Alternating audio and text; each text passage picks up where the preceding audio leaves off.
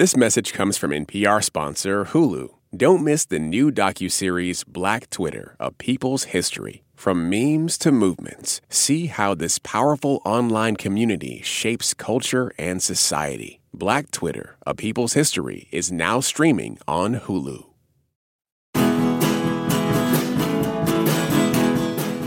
Whitney Houston, I Want to Dance with Somebody, is about, you guessed it, the late megastar Whitney Houston.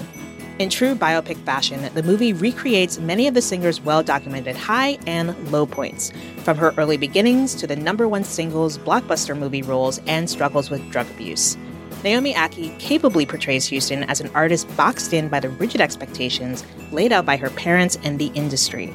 And while it's clearly meant as a tribute, does this retelling reveal anything new? I'm Aisha Harris, and today we're talking about Whitney Houston, I Want to Dance with Somebody on Pop Culture Happy Hour from NPR.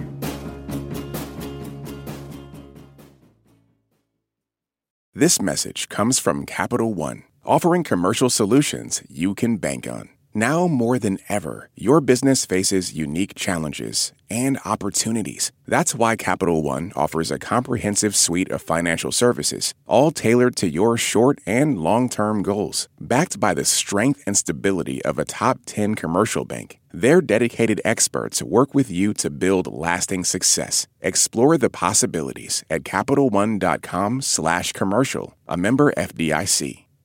Joining me today is Ronald Young Jr. He's the host of the film and television review podcast, Leaving the Theater. Welcome back, Ronald. I'm saving all my love for you, Aisha. Also joining us is podcast producer and film and culture critic Kate Young. Welcome back to you too, Kate. I'm so sorry that I'm not quick clever enough to come up with a quick pun, but I'm very happy to be here. It's all right. We I'm sure we'll have maybe some other puns later to share. So Whitney Houston, I Want to Dance with Somebody, stars Naomi Ackie as Whitney Houston.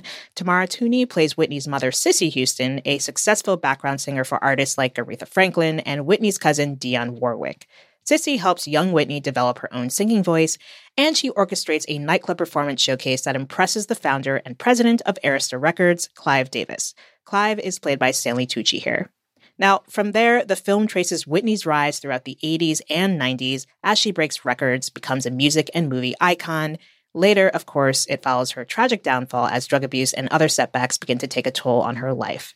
The rest of the cast includes Nafessa Williams as Robin Crawford, Whitney's creative director, closest confidant, and one time lover, Ashton Sanders as Bobby Brown, Whitney's volatile husband, and Clarke Peters as John Houston, Whitney's domineering father and manager. The movie was directed by Kasi Lemmons and written by Anthony McCarten. And it's also probably worth noting here that Clive Davis, as well as Houston's sister in law, Pat Houston, are among the movie's many producers. It's in theaters now. So, Ronald, let's start with you. How did you feel about Whitney Houston? I want to dance with somebody. Such a long title, but how did you feel about it? I'm here for it. I, you know, I, I enjoyed it. And if you can hear my voice, it's with a major caveat. I'd say caveats, plural. Yeah. You know, I like Whitney Houston's music, and I think, you know, it's hard not to hear Whitney Houston singing because it's her voice in this movie.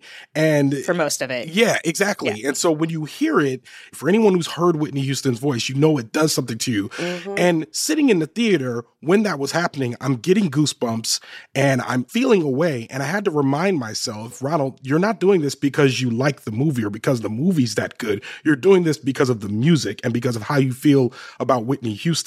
And to be frank, if that's not a problem for you, then you're going to enjoy this movie. You know, like I think that's what like most biopics should do. This movie was built in a factory made just to make biopics. It has all of the notes that biopics hit. Like the minute you see a drug, you know that it's going downhill. You know, so somebody's going to steal some money. You know, someone's going to take advantage of someone. All of those things uh, happen in this. But I think the parts that kind of set this apart for me was that they focused in on a bit of a queer love story, which I really enjoyed that. I, it kind of gave texture to Whitney that I didn't know. It was breaking news to me at the time in the movie when I saw this. And I know I was talking to friends who mentioned that they had already known this about Whitney Houston, but I did not. So for me, it was fresh and new information at the time. So uh, with all of that in mind, I think, I mean, I liked it. I think it was one of the better biopics I've seen, but it's by no means perfect. Yeah. Yeah. I'm glad you pointed out her voice and sort of what it does because I do think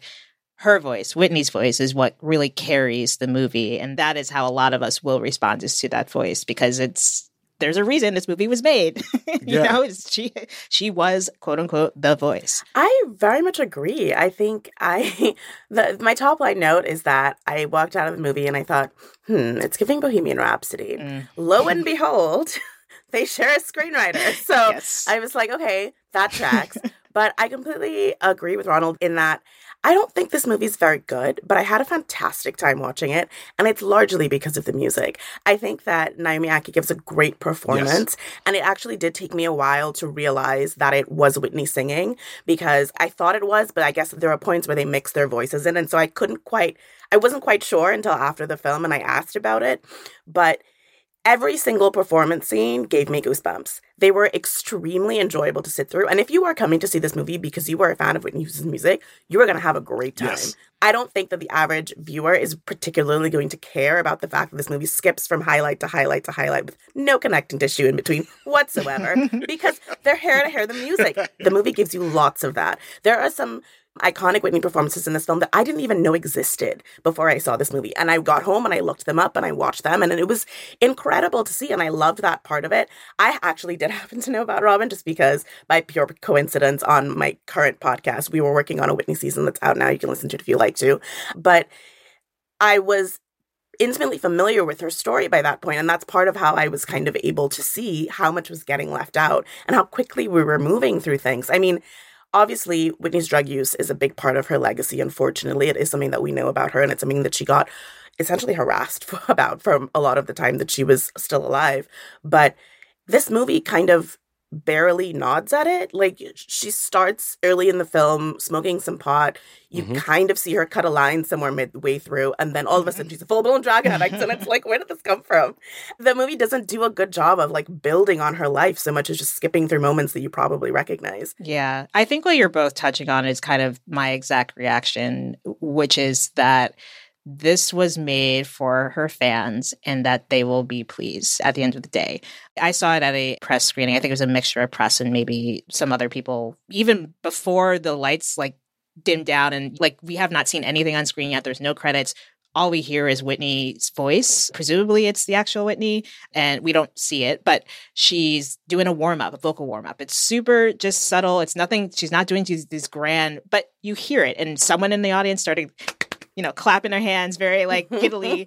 and throughout the movie, there were people who were just like so giddy every time a performance moment happened. And then toward the end, when, you know, the obvious turning point happens and everything starts going downhill, as soon as she goes to rehab, from then on, there were multiple people around me who were sniffling and like trying to control themselves the whole time.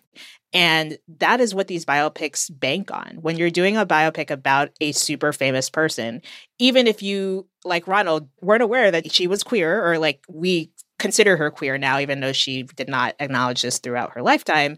Even if you go in not knowing that, you still have some memory of her and you have some understanding of her. And that is what is driving the force of this movie more than anything that the creators on screen are doing. It's just kind of like a weird sort of funhouse simulation of like what actually happened. I could sense from Kasi Lemmons and the screenwriter a sense that we have to this is a black woman we know how black women have been treated and also we know that drug abuse is something that is often veers too heavily into we're going to turn this into requiem for a dream and it's yeah. just going to get like ramped it up and i could tell they didn't want to overplay their hand in that case because then you can really get into the realm of parody and we don't want to do that when we're talking about someone like whitney houston so i sense this sort of need to respect the story but then at the end of the day it felt to me a little bit like an overcorrection uh yeah. in that like it just didn't really delve too deeply into that. And it also didn't really delve too deeply into her artistry either. Mm-hmm. Do you think that, say you're a casual Whitney fan, would you come away from this feeling as if you understood her a bit more? I don't think that you would, to be completely honest. I think that the biggest flaw to me in this film is that it doesn't really make any effort to examine Whitney's internal life at all. I don't think that I really got a sense of what she wanted or why she made the choices she did. We know as people who, you know, live in the real world and live through her life and her legacy that she was very motivated by her love of the craft. Like she was an incredible musician. You know, there's a reason she was called the voice. I mean, she was an incredible vocalist who understood her instrument and was able to use it to create the music that we know and love today. But I think in the film, you just get a sense of like the idea that she has a great voice and people like listening to her music and she's excited about that. But like, there's no sense that, she has a driving purpose. And I found that really frustrating because I, I think that that isn't true of Whitney and that she was very clear about the musicianship that she brought to her career. And I don't think that we get a sense of that at all. That bothered me because I think that we deserve to see how involved she was in the making of her music. Craft is important to her. The movie actually makes it a point to, at one point when Clive actually Uh, right after she signed the contract with Arista, he asked her like, "Do you write songs?" She says, "No." And it's interesting to put that in there because it's true she mm-hmm. didn't write songs and i get that and i think the way we value artists the way we treat them and we don't consider people who just sing songs um, mm-hmm. or at least women and especially black women who are singers we don't give them as much of the reverence as they deserve but i think at the end of the day she still her voice was an instrument mm-hmm. and not to see her actually like wrestling with that and using that instrument in rehearsals i think was a real I don't know, it was a missed opportunity, right? Especially because as the film goes on, we see because of the drug use that her voice starts to go. Like she isn't as vocally right. strong as she used to be. And it is something that bothers her because her vocals were the one thing that she could count on. You know, she can do the drugs, she can marry Bobby Brown, she can do whatever she wants because she, at the end of the day, she shows up and she sings and she can always yeah. get it done. And then there comes a point in which she can't get it done anymore. Mm-hmm. That's shown as a, as a tragedy, but it, we don't kind of get to see the way that it impacts her sense of self. Well, I think what we're talking about here is kind of the biopic problem because this is really a movie of archetypes. You know, you got the artist, you got the executive, you got the pushy slash like thieving family, you got the untrustworthy romance, or uh, perhaps jealous, all of that. All of those like kind of things are going on in this story and it doesn't feel personal to Whitney as a result. You know, like if we talk about like her motivation, I didn't walk away feeling like I knew anything that motivated Whitney or that woke her up in the morning or that even drove her to drugs, to be honest. I think they tried to hint at it a little bit, but they really didn't. I don't think that it was successful in telling me why. There wasn't a moment in which mm-hmm. like we're, we're understanding why she's leaning into drugs or the exhaustion makes sense because you go on to like the, you know, the 70 day tour and we're talking about exhaustion and she's saying well i need to pick me up and i think they tried to make a loose connection between her having to get to the gods in order to sing like the gods and when you take the whitney houston story and just boil it down to a tragic life and a tragic loss then we kind of lose all of the things about her life that were like joyful and great and things that she would have like wanted to tell us you know just like little minutia and i feel like i wish more biopics including this one would give me more of that about the artist, just so I would know them a little more rather than just saying things that we already know, which is that she had a great voice and she had a tragic death, which yeah. it, it doesn't feel fair to paint the whole picture. And I also don't think it's fair to Robin Crawford. Her story in this movie is kind of still swallowed up by Whitney's narrative. And Robin Crawford is still alive and well with a life. And I remember at the end wanting a chyron about Robin because, like, you know, what what happened to her? Is everything okay? you know what I mean? Yeah. Did she move on? Mm-hmm. We know she wrote a book and all that, but like I think if that's the story we're going to tell and we're going to anchor it there, it just kind of feels like we just used it as a jumping off point for the rest of this tragic story.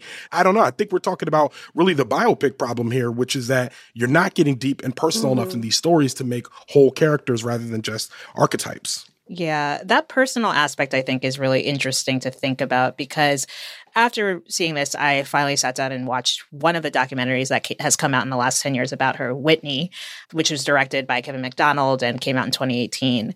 And, you know, I had some issues with the way that framed the story as well, but there are a lot of details that obviously were left out that are not in this film. And one of the details that I found interesting was that there are moments in the film where you'll hear Whitney's voice singing some song, and then you'll see these moments, just a montage of images of what was happening at the time that we're at in this documentary. So you'll see like Reagan, you'll see the drug war, you'll see the crack epidemic, like you'll see all those things. And I felt as though with this movie, this biopic, they didn't situate her in any sort of place in time. She just existed within mm-hmm. this vacuum. There was no sense of like what was going on in the culture outside of her except for the fact that you know the infamous being booed at the the Soul Train Awards because a lot of black people felt that she was this manufactured and manufactured for a majority white audience. I just felt as though that's also a missed opportunity to sort of engage her with people outside of just Bobby Brown and the the, the culture like we don't really understand what she meant to that time. That was the era of big singers. Like, I don't need someone showing up as Mariah Carey or whatever. Like, I don't need that. But like, it would have been helpful to, in some way, sort of put her in this sense of place and time, which I think would help also illuminate sort of what her craft was and why she was so special. And I didn't come away understanding why she was so special at that time. I mean, I knew it, but like the movie didn't tell me that. I think the other part is that like not only what you just said, but there's no accounting for the passage of time in this mm-hmm. movie because it's, it's, very it's very shoddy. yeah, because I'm like, is she just 16 the entire film and we just missed it? You know, like there's even when she you know moves in with Robin and their relationship is progressing, and then from the time she signs with Arista and like from the time she makes her first single, I remember sitting there thinking, how old is she? She what year is it? It's and then the only confusing. time they actually start emphasizing the year, it's kind of a wink to the audience, like, okay, it's 2012. Here's the hotel. Y'all know what's yeah. about to happen now. Yeah. In which I'm yeah. like, I don't, why would you? I know what's going to happen.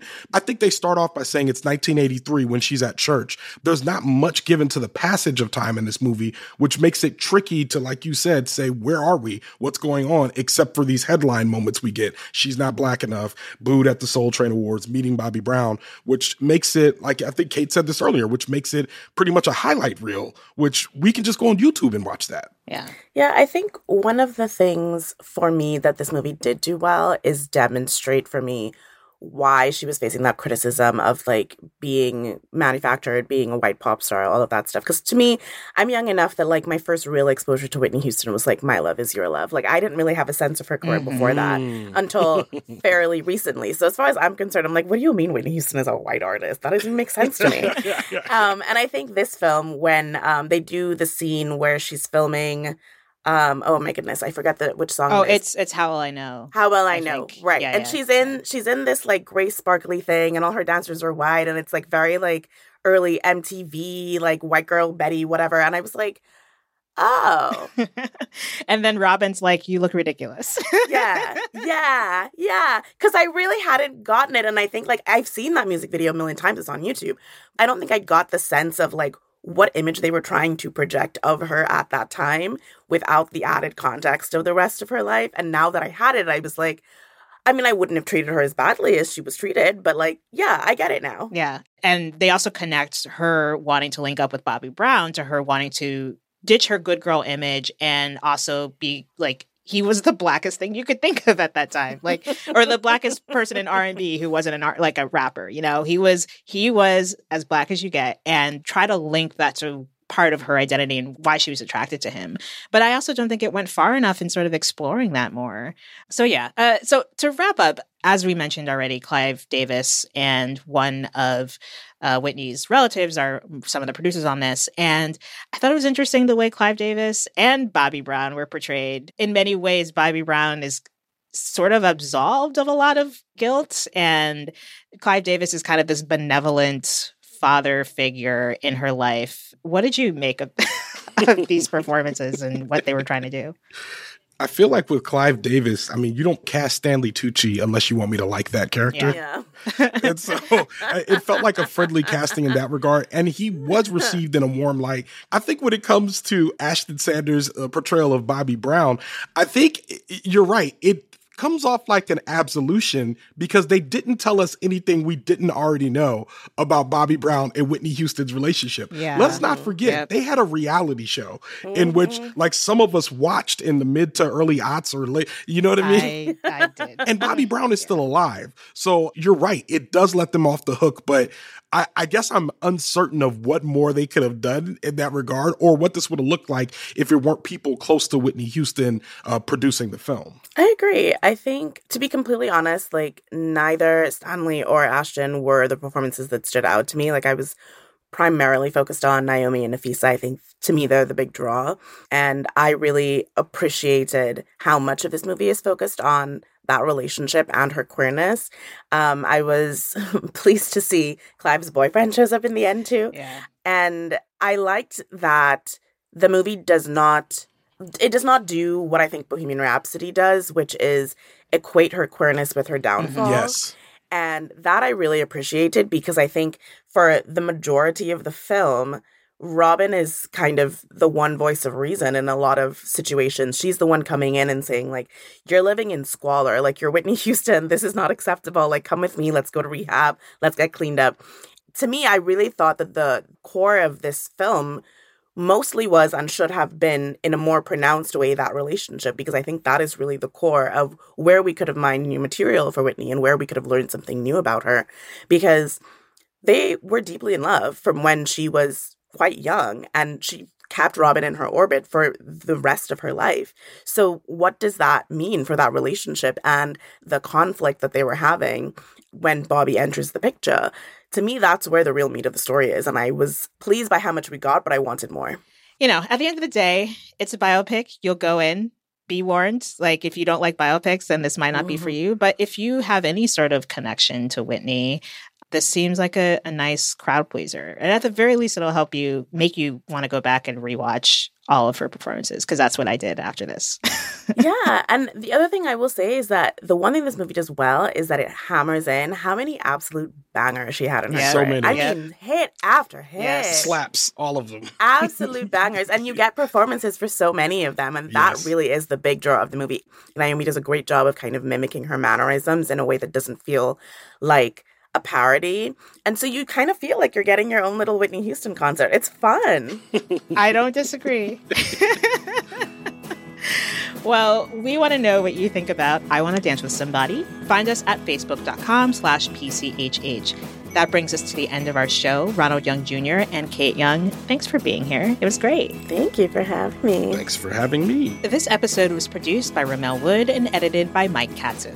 Brendan Crump is our podcast coordinator, and our supervising producer is Jessica Reedy. Hello Come In provides our theme music. Thanks for listening to Pop Culture Happy Hour from NPR. I'm Aisha Harris, and we'll see you all tomorrow when we'll be talking about our pop culture predictions for 2023.